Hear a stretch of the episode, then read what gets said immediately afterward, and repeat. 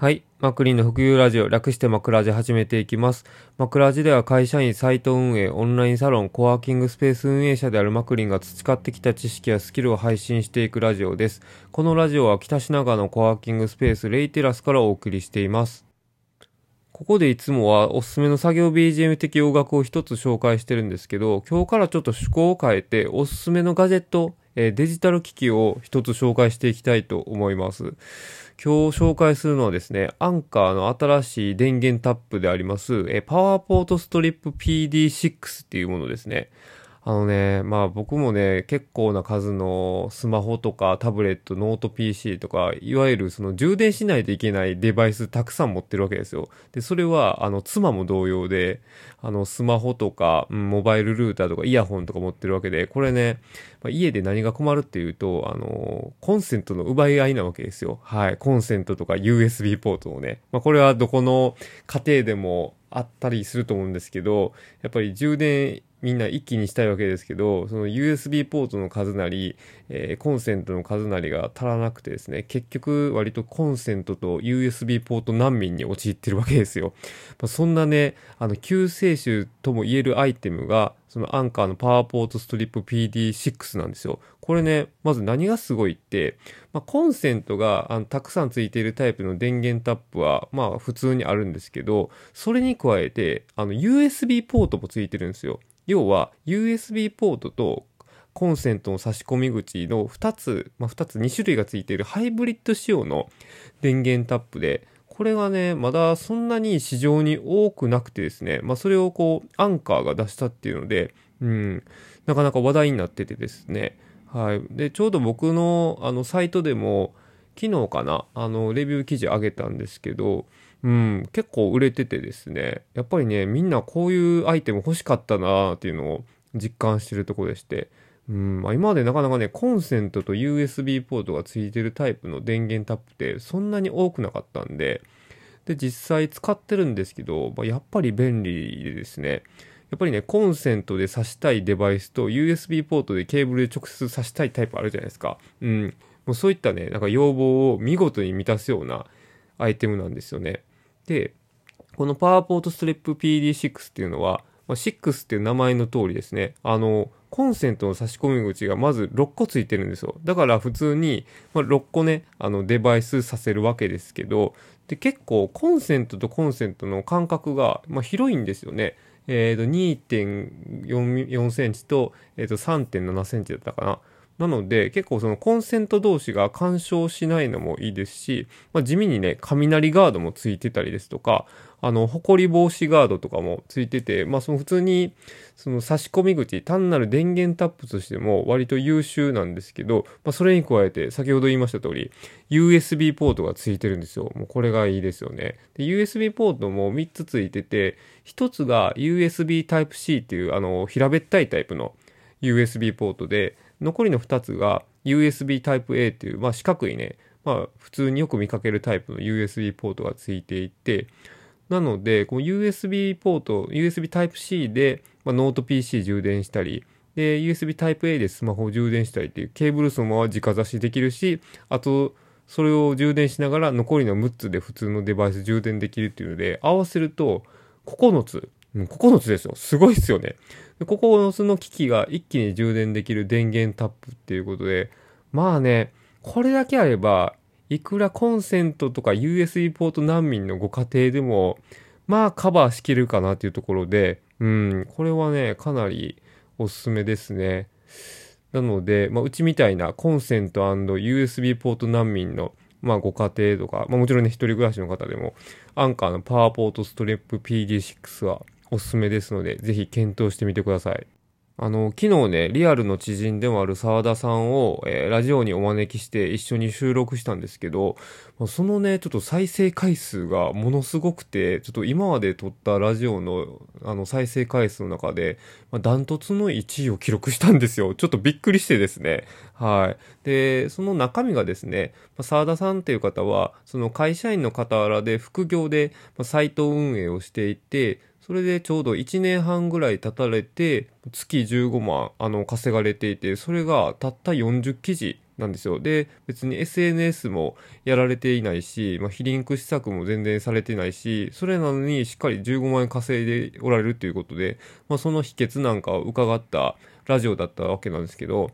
まあね、あのー、数年前のその月15万円稼ぐよりも、やっぱりね、今、この厳しい時代で月15万円稼ぐってのはほんまにすごいことで、そういう方のそのリアルな、まあ、経験を語ってもらったっていうので、やっぱりね、すごい中身が勉強になるものでしたし、僕もね、ものすごい学びが多かったんで、なんかラジオ撮りながら、ああ、これ結構みんな聞くといいだろうなと思って実際出したらですね、やっ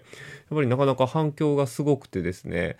うん、やっぱり今でもこういう話題を聞かれたい方っていうのは多いんだろうなっていうのを、はい、実感した次第でして、なので、まあ、ちょっとね、あんまり今までこう、ラジオでサイト運営のことを積極的に、まあ、あんまり話しすぎないようにはしてたんですけど、まあ、ちょこちょこ出していこうかなというところで、で、昨日ラジオを収録して、その中でいただいた質問があったので、今日はちょっとそこにお答えする形で、はい、お送りしていきたいなと思います。いただいた質問はですね、えー、カテゴリーページで上げるコツを教えてください。という、あの、簡潔な質問でして、今日はちょっとこの質問にお答えする形で、えー、ラジオでお話していきますが、えー、まずあのカテゴリーページって何なのかっていうところからお話しすると、まあ、サイトって、まあ、大きく分けると、本当に乱暴に分けるとですね、個別、個別記事と、えー、カテゴリーページっていうのに分かれていて、まあ、他はね、本当は固定ページとかあるんですけど、まあ、そこは置いといて、普通に記事を書くと、それは個別記事なわけなんですけど、で、個別記事っていうのは、それぞれ何かしらのカテゴリーに所属してるわけなんですよ。例えば僕が運営してるマクリンっていうサイトだとすると、そのガジェットっていうカテゴリーに所属しているなんかあのモバイルバッテリーの記事だったりイヤホンの記事だったりいろいろあるわけですけどこれらの記事はそのカテゴリーページっていうところに、えー、結局はまとめられるわけなんですけどこのガジェットっていうカテゴリーページ自体にもそのコンテンツを入れることができるわけなんですよ。要は文字とかあの写真とか普通に普通のそのブログ記事みたいな感じでそのカテゴリーページ自体もえ、作ることができてですね。で、うまくやれば、そのカテゴリーページ自体も、その検索で上位に上げることができるわけなんですよ。で、まあ、これが何のメリットがあるのかっていうところで言うと、えっ、ー、とですね、その、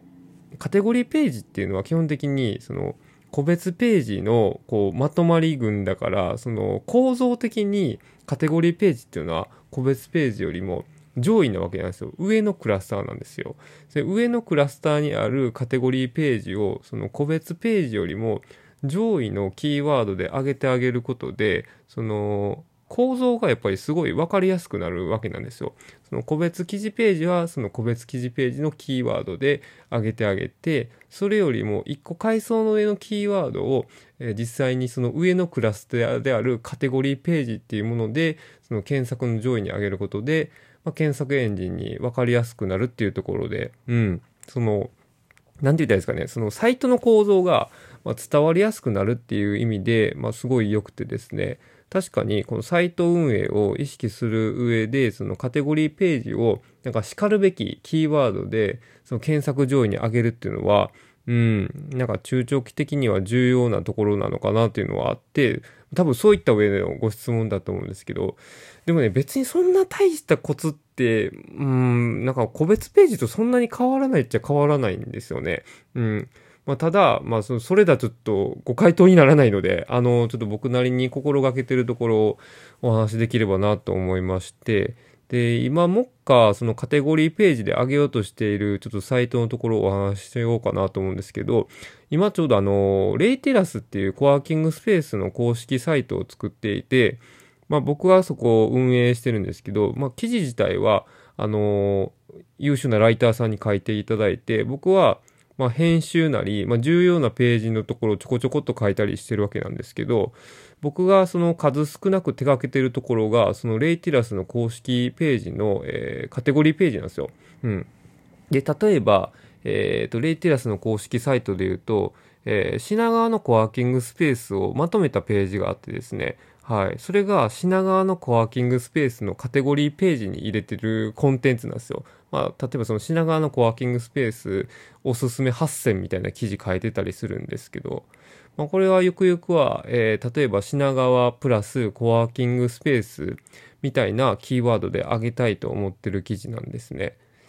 で、まあ、これとかは例えばそのカテゴリーページで上げていく意味があってですね、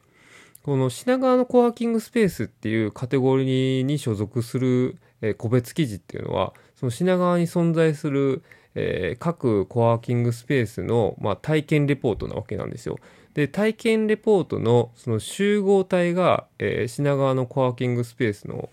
カテゴリーページなわけなんですよ。だから、え、各個別記事は、その、それぞれのコワーキングスペースのなんだろうな、体験レポなり、感想なり、まあ、レビューなり、多分そこら辺のキーワードで、まあ、引っかかるとすれば引っかかるんでしょうけど、で、その1個上のクラスターである、その品川のコワーキングスペースっていうカテゴリーページは、やっぱりね、それよりも1個上のキーワードを、えー、頑張って取っていく必要があって、それが、例えばその品、地域名プラスコワーキングスペースみたいなところなわけなんですよ。だからこれはそのカテゴリーページに、うん、していく必要があるのかなっていうところで、まあ、今カテゴリーページとして作ってるんですね。で、結構ね、既存のそのワードプレスのテーマも、そのカテゴリーページを作りやすいワードプレステーマと作りにくいワードプレステーマっていうのがあって、まあ、僕はその観点で言うと、今は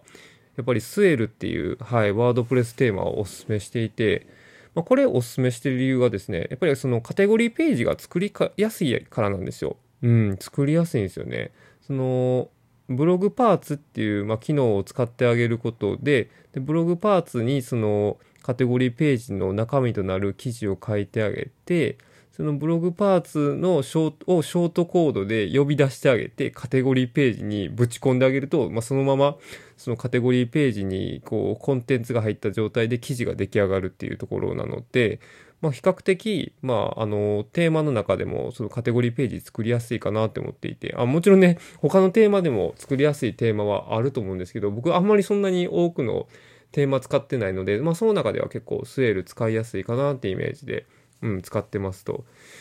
で、この品川のコワーキングスペースっていうカテゴリーページを上げるために何を意識しているのかっていうところなんですけど、これはちょっとカテゴリーページだからっていうよりは、単純に、まあ、記事を普通に検索上位に上げるのとそんなにやってることは変わんないんですけど、まあ、とにかくね一つはこれはもう何でも言えることなんですけどその品川コワーキングスペースってこう調べてその実際記事に入っていただいた読者さんにもう一回その検索結果一覧に戻られないことをやっぱり強く考えてるんですよね。だから要は一回記事に入っていただいたらその記事の中で満足していただけるようなところをやっぱり意識していますと。で、それはつまり何を考えればいいのかっていうところなんですけど、うんと、まあ、よく言われてることなんですけど、まあ、記事の中にその読者さんの求めてる答えが書かれてるっていうところなんですよ。うん。で、例えば、まあ、品川コワーキングスペースで調べて入られた人は、まあ、何を見たいのかっていうと、まあ、当然ね、あのー、品川駅周辺にどんなコワーキングスペースがあのあるんやろうっていうところを、まあ、知られたいでしょうし,、まあ、しもしかすると品川区で考えておられるんだとしたらあの大崎とか入ったりもするでしょうし、まあ、はたまたその五反田とかも入ってくるでしょうしみたいな、まあ、大井町なんかも入るかももしかすると知れないですけど、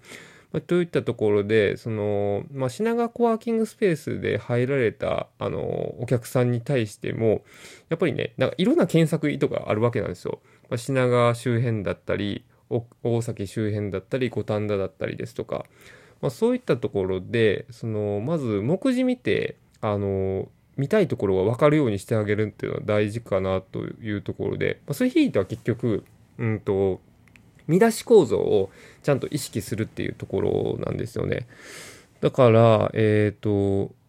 記事タイトルが、えー、H1 っていう、えー、見出しタグなんですけど、その H1 っていう見出しタグを、えー、複数の H2 で支えてあげて、で、さらにその複数の H2 が、さらに細かくそれぞれ H3 で支えられるような構造に、まあ、なるのが割と良かったりするんですけど、えーと、例えばまあこれだとその品川コワーキングスペースというのはだいたい H1 だったとしたりすると H2 には、え、この3つ分かれていて品川駅周辺と大崎駅周辺と、五反田駅周辺みたいな感じでうんとより具体的な名前にしてるわけなんですよ H2 でですね。